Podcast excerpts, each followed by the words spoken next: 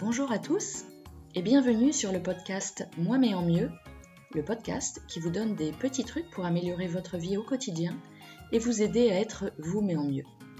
Je suis Géraldine Terry et dans cet épisode 8, nous allons parler ensemble de comment se coacher tout seul, comment s'auto-coacher.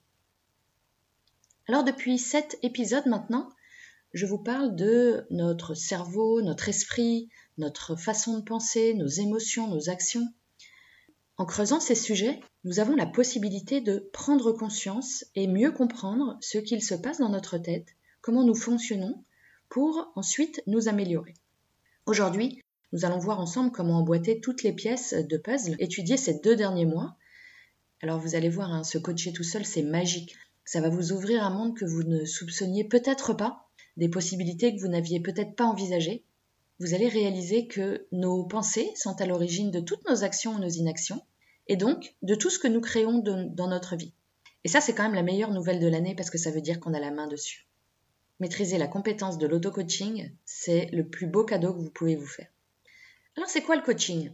Certains d'entre vous se posent peut-être la question de savoir euh, c'est quoi exactement le coaching et, euh, et ce que j'entends beaucoup, c'est c'est quoi la différence avec un psy? Alors, le coaching, c'est un processus euh, interactif qui permet, qui vise l'évolution d'une personne. Il permet d'accompagner quelqu'un pour définir un objectif euh, clair, réalisable et mesurable, identifier des actions rapides et concrètes à mettre en place pour concrétiser un projet, en lui rendant son autonomie et sa responsabilité. Ça va donc permettre d'améliorer une situation à un moment donné, un comportement, une façon d'agir, quel que soit le domaine choisi.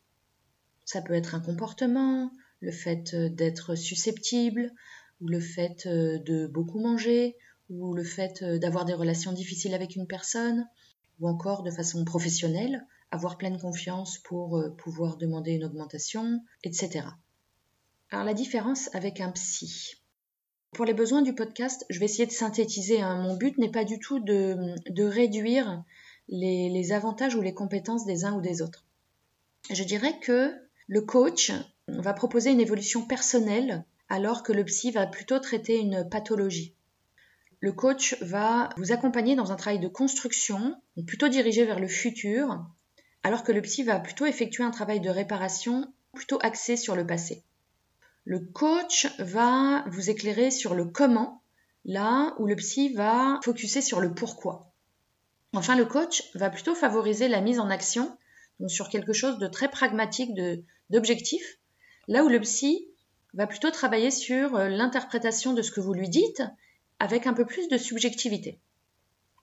Si je veux essayer de résumer, encore une fois, euh, c'est assez grossier, mais c'est pour essayer de montrer l'idée générale, le coach va vous prendre tel que vous êtes, à l'endroit où vous êtes, et va vous accompagner pour vous emmener un peu plus loin, un peu vous, mais en mieux, là où le psy va plutôt vous expliquer, en fonction de votre passé et de votre expérience, pourquoi vous en êtes là où vous êtes. Voilà, les deux peuvent totalement être complémentaires. Alors le coaching, qu'est-ce que ça va faire et qu'est-ce que ça ne va pas faire? Alors on va pas se mentir, hein, le coaching c'est pas de la magie. Ça ne concerne évidemment pas tout ce qui vous est extérieur.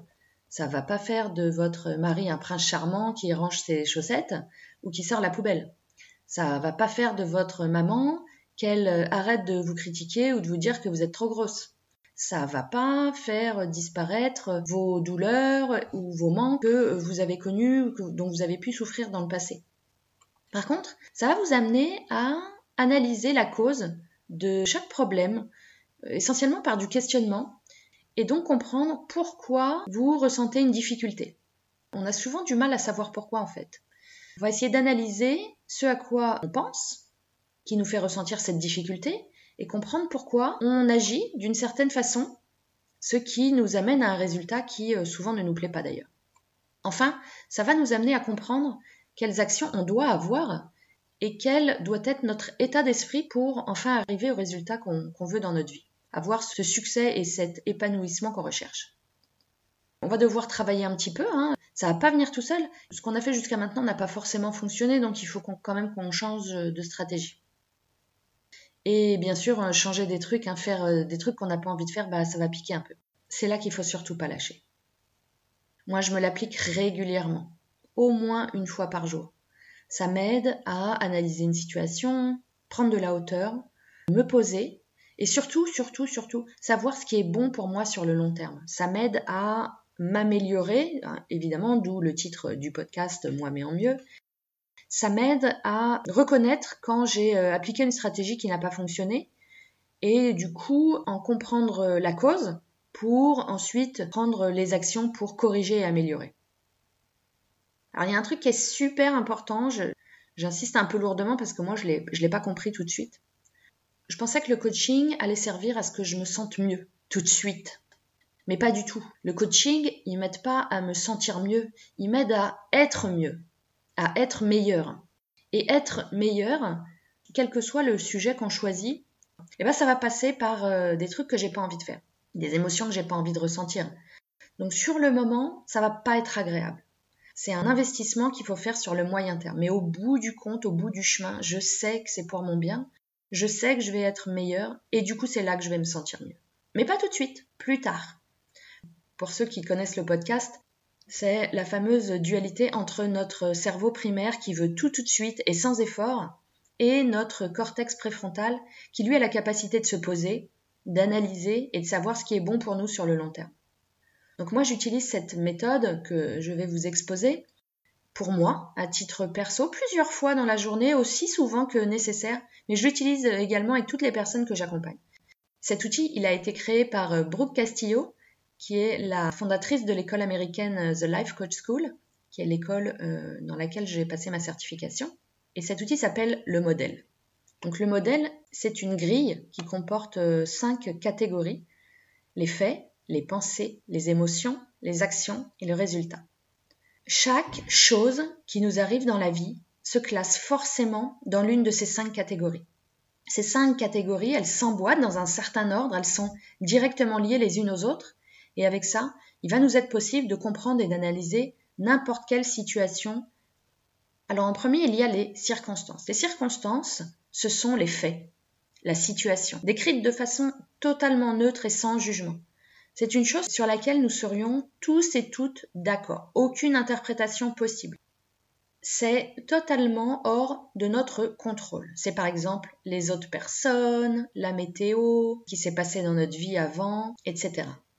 Alors ça c'est super important parce que on l'oublie toujours hein, ou très régulièrement, euh, ou alors on l'a peut-être pas encore compris. Moi ça m'a pris du temps pour le comprendre, mais il nous est totalement impossible de contrôler les autres. Alors je sais, c'est terriblement frustrant, mais, mais regardez le temps qu'on passe à vouloir essayer de changer les gens, à vouloir essayer de changer notre conjoint, nos gosses, nos parents, notre patron, qu'ils nous parlent différemment ou qu'ils agissent différemment. Regardez l'énergie qu'on perd à se dire ah, si j'avais su, j'aurais pas fait ça, ou tu te rends compte ce qu'il m'a dit, ou tu te rends compte ce qu'il a fait. Voilà, on passe des heures et des heures et des heures en boucle là-dessus. Et pourtant, on n'y peut rien. Donc ça, c'est hyper important de comprendre comment on fonctionne. Parce qu'en fait, on a toujours l'impression que c'est de la faute des autres, mais en réalité, on se raconte des histoires. Il faut vraiment qu'on apprenne à prendre nos responsabilités dans notre histoire. Moi, par exemple, ça a été ma plus grosse découverte et mon plus gros travail euh, ces deux dernières années. Par contre, une fois qu'on arrive à comprendre et à maîtriser ça, qu'est-ce que ça fait du bien? C'est incroyable. Donc une bonne nouvelle quand même, on ne peut pas contrôler ou agir sur les circonstances, par contre on va pouvoir agir sur tout le reste du modèle. Donc souvent on a l'impression de relater des faits, mais en réalité on raconte ce qu'on pense des faits. On va le voir plus tard. Le composant du modèle qui arrive juste après la circonstance, c'est la pensée. C'est ce qu'on pense à propos de la circonstance. En tant qu'être humain, on donne un sens à la situation qu'on est en train d'expérimenter, de, vivre on forme une, opinion grâce à, nos pensées. Alors les pensées, c'est par exemple mon conjoint me critique toujours, ou encore j'ai pas le temps. Nous sommes persuadés à 200% que c'est vrai, que c'est un fait, alors qu'en fait non, c'est une opinion qu'on forme, c'est juste une pensée. C'est quelque chose sur lequel nous ne serions pas tous d'accord. Je pense que mon conjoint n'a certainement pas l'impression de toujours me critiquer. En revanche, c'est ce que moi je vais penser. Donc nous ne pouvons pas changer les circonstances, en revanche on peut changer ce qu'on pense à propos des circonstances. Et ça c'est le nerf de la guerre, parce que la plupart des souffrances qu'on ressent, sur lesquelles on peut agir bien sûr, Ça provient de notre état d'esprit et de ce qu'on pense à propos de nos circonstances. Donc ce ne sont pas les circonstances qui nous rendent l'expérience euh, douloureuse, mais plutôt la façon dont nous y pensons. Alors ça, c'est pas toujours facile, hein, savoir euh, faire la différence entre les, circonstances et les pensées. Ça peut être assez difficile au début, assez euh, challengeant. Par contre, c'est la première étape indispensable pour pouvoir se coacher tout seul. Ensuite, nous avons nos émotions. On l'a vu, nos pensées génèrent des émotions. Hein, c'est la troisième composante du modèle. Les émotions se traduisent par des vibrations dans notre corps. Elles sont le résultat direct de nos pensées, ce qui au passage veut dire que si nous arrivons à changer nos pensées, nous pourrons changer nos émotions. Elles sont finalement inoffensives, hein, ce ne sont que des choses qu'on ressent dans notre corps, mais ça nous fait pas, ça nous met pas en danger, ça nous fait pas des, des blessures physiques, et ça ne dure pas dans le temps. Donc ça reste quand même globalement inoffensif. Souvent, nous sommes intimement convaincus que nous ressentons nos émotions à cause de nos circonstances.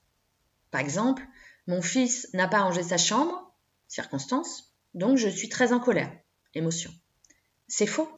La vérité, c'est que je suis en colère parce que je pense qu'il devrait ranger sa chambre. Mais si c'était à cause de la circonstance, mon fils aussi serait en colère. Mais lui, ça ne le gêne pas du tout le bordel dans sa chambre. Quatrième composante du modèle, euh, les actions. Donc les actions, c'est tout ce qui a trait à notre comportement, et c'est l'action ou l'inaction d'ailleurs. C'est euh, directement la conséquence de nos émotions. Par exemple, moi, qui suis une mangeuse émotionnelle, je mange pas seulement quand j'ai faim, malheureusement, mais aussi quand je m'ennuie. Je vous donne un autre exemple. Quand j'écris à mon ex-mari et qu'il ne me répond pas, ça me frustre, ça me vexe, je me dis qu'il n'en a rien à faire. Et du coup, mon action, c'est de bouder. Par exemple, en l'absence de réponse de mon ex-mari, je pourrais choisir de penser, tiens, il a oublié, euh, il a dû, euh, je sais qu'il a plein de trucs à faire, il a, juste oublié de me répondre en fait. Je me sens plus du tout euh, frustrée et vexée. Je me dis juste que voilà, il a oublié de me répondre. Et ça, c'est très important parce qu'en fait, si on change juste l'action sans changer la pensée, c'est quelque chose qui va plus ou moins fonctionner à court terme, mais en fait, quand la situation va se reproduire, on sera toujours dans cette lutte avec nous-mêmes parce qu'on n'aura pas changé la vision qu'on en a. Et cette lutte avec nous-mêmes, ça va finir par nous épuiser. Alors que si on change l'action parce qu'on a changé notre pensée, du coup, on n'a plus besoin de lutter contre nous-mêmes. Ça vient complètement naturellement. Et là, on peut modifier son comportement à plus long terme pour créer de meilleurs résultats. Justement, résultat, dernière composante du modèle, ce sont les effets directs de nos, actions. Donc par exemple, je mange alors que je n'ai pas faim mais je m'ennuie. Résultat, je suis en surpoids. Également, si je boude parce qu'il ne m'a pas répondu, alors je me braque et je ne vais certainement pas continuer le dialogue. Donc dans les deux cas, les résultats sont pas super en fait. Si je veux modifier ce résultat, il faut que je modifie mon action et pour que ce soit productif, il faut que je ressente quelque chose de différent et du coup que je pense différemment. Alors, on a souvent l'impression que les résultats qu'on a dans notre vie échappent à notre contrôle, qu'on n'a rien pu y faire, que c'est pas de notre faute, qu'on n'a rien à voir là-dedans. Mais c'est faux en fait, c'est un leurre. La vérité, c'est qu'on est complètement responsable de nos résultats. Allez, on va prendre un exemple concret. Alors, ma circonstance, c'est j'ai suivi ma formation de coaching dans une école américaine. Ça, c'est neutre. On serait tous d'accord là-dessus. Ma pensée était mon anglais n'est pas bon, ce qui est un jugement. L'émotion que je ressentais en me disant mon anglais n'est pas bon, c'était un manque de confiance, une appréhension. Mon action, c'était que je ne prenais pas beaucoup la parole pour intervenir pendant les cours. Mon résultat était que puisque je ne parlais pas beaucoup, alors mon anglais ne s'est pas amélioré. Ce qui venait confirmer ma pensée de départ que mon anglais n'était pas bon. Et là, euh, je ne pouvais pas blâmer l'univers. Je ne pouvais pas dire que c'était pas de ma faute. Bien sûr que si, c'était de ma faute, de ma responsabilité. Alors quand je me suis rendu compte de ça, que le résultat ne me convenait pas et qu'il n'était pas en ma faveur, j'ai décidé de changer ma pensée. Parce que vous voyez bien qu'en fait, tant que je pense que je ne parle pas bien anglais, alors je ne vais pas oser prendre la parole. Il a fallu que je change ma pensée par après tout, je me lance, ça n'est que en parlant anglais que je vais continuer de m'améliorer, et surtout, elle ne parle probablement pas français comme je parle anglais. Donc en pensant ça, j'ai ressenti comme émotion du courage, L'action qui en a découlé, c'est que j'ai parlé de plus en plus et le résultat a été que mon anglais s'est amélioré.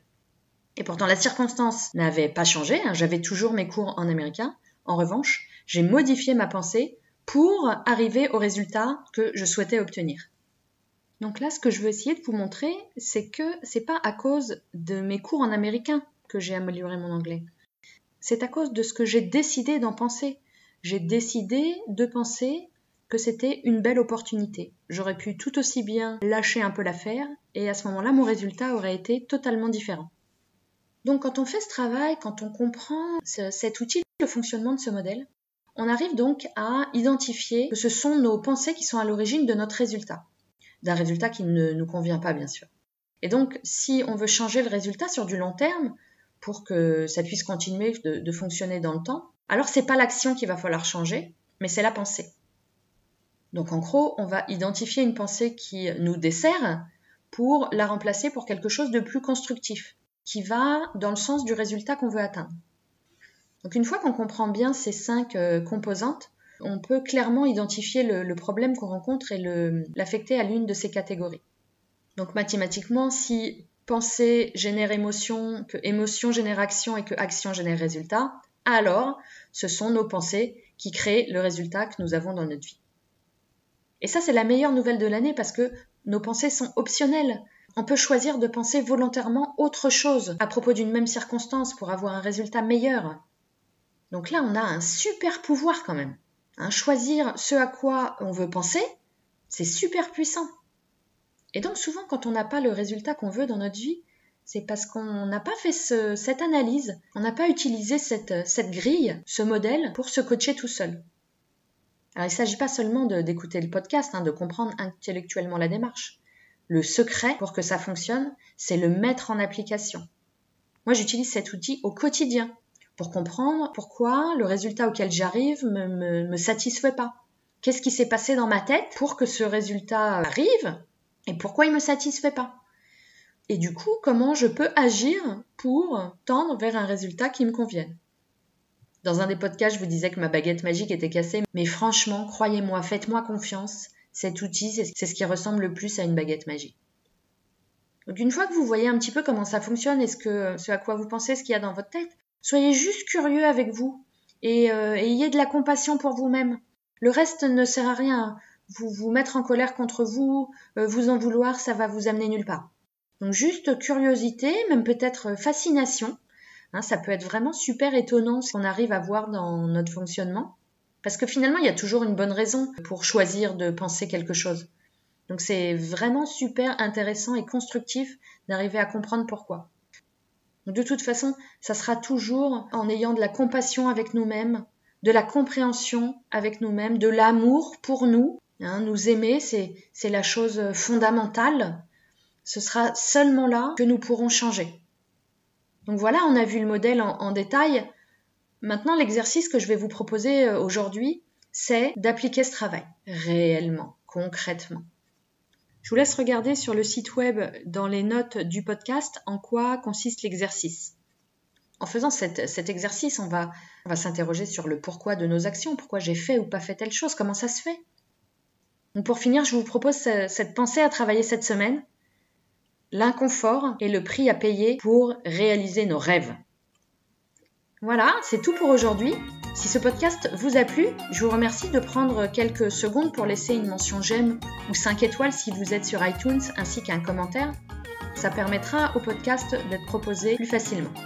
Pour retrouver tous les podcasts ou encore prendre contact avec moi, rendez-vous sur le site web www.gtcoaching.fr, g Merci et rendez-vous la semaine prochaine pour un nouvel épisode.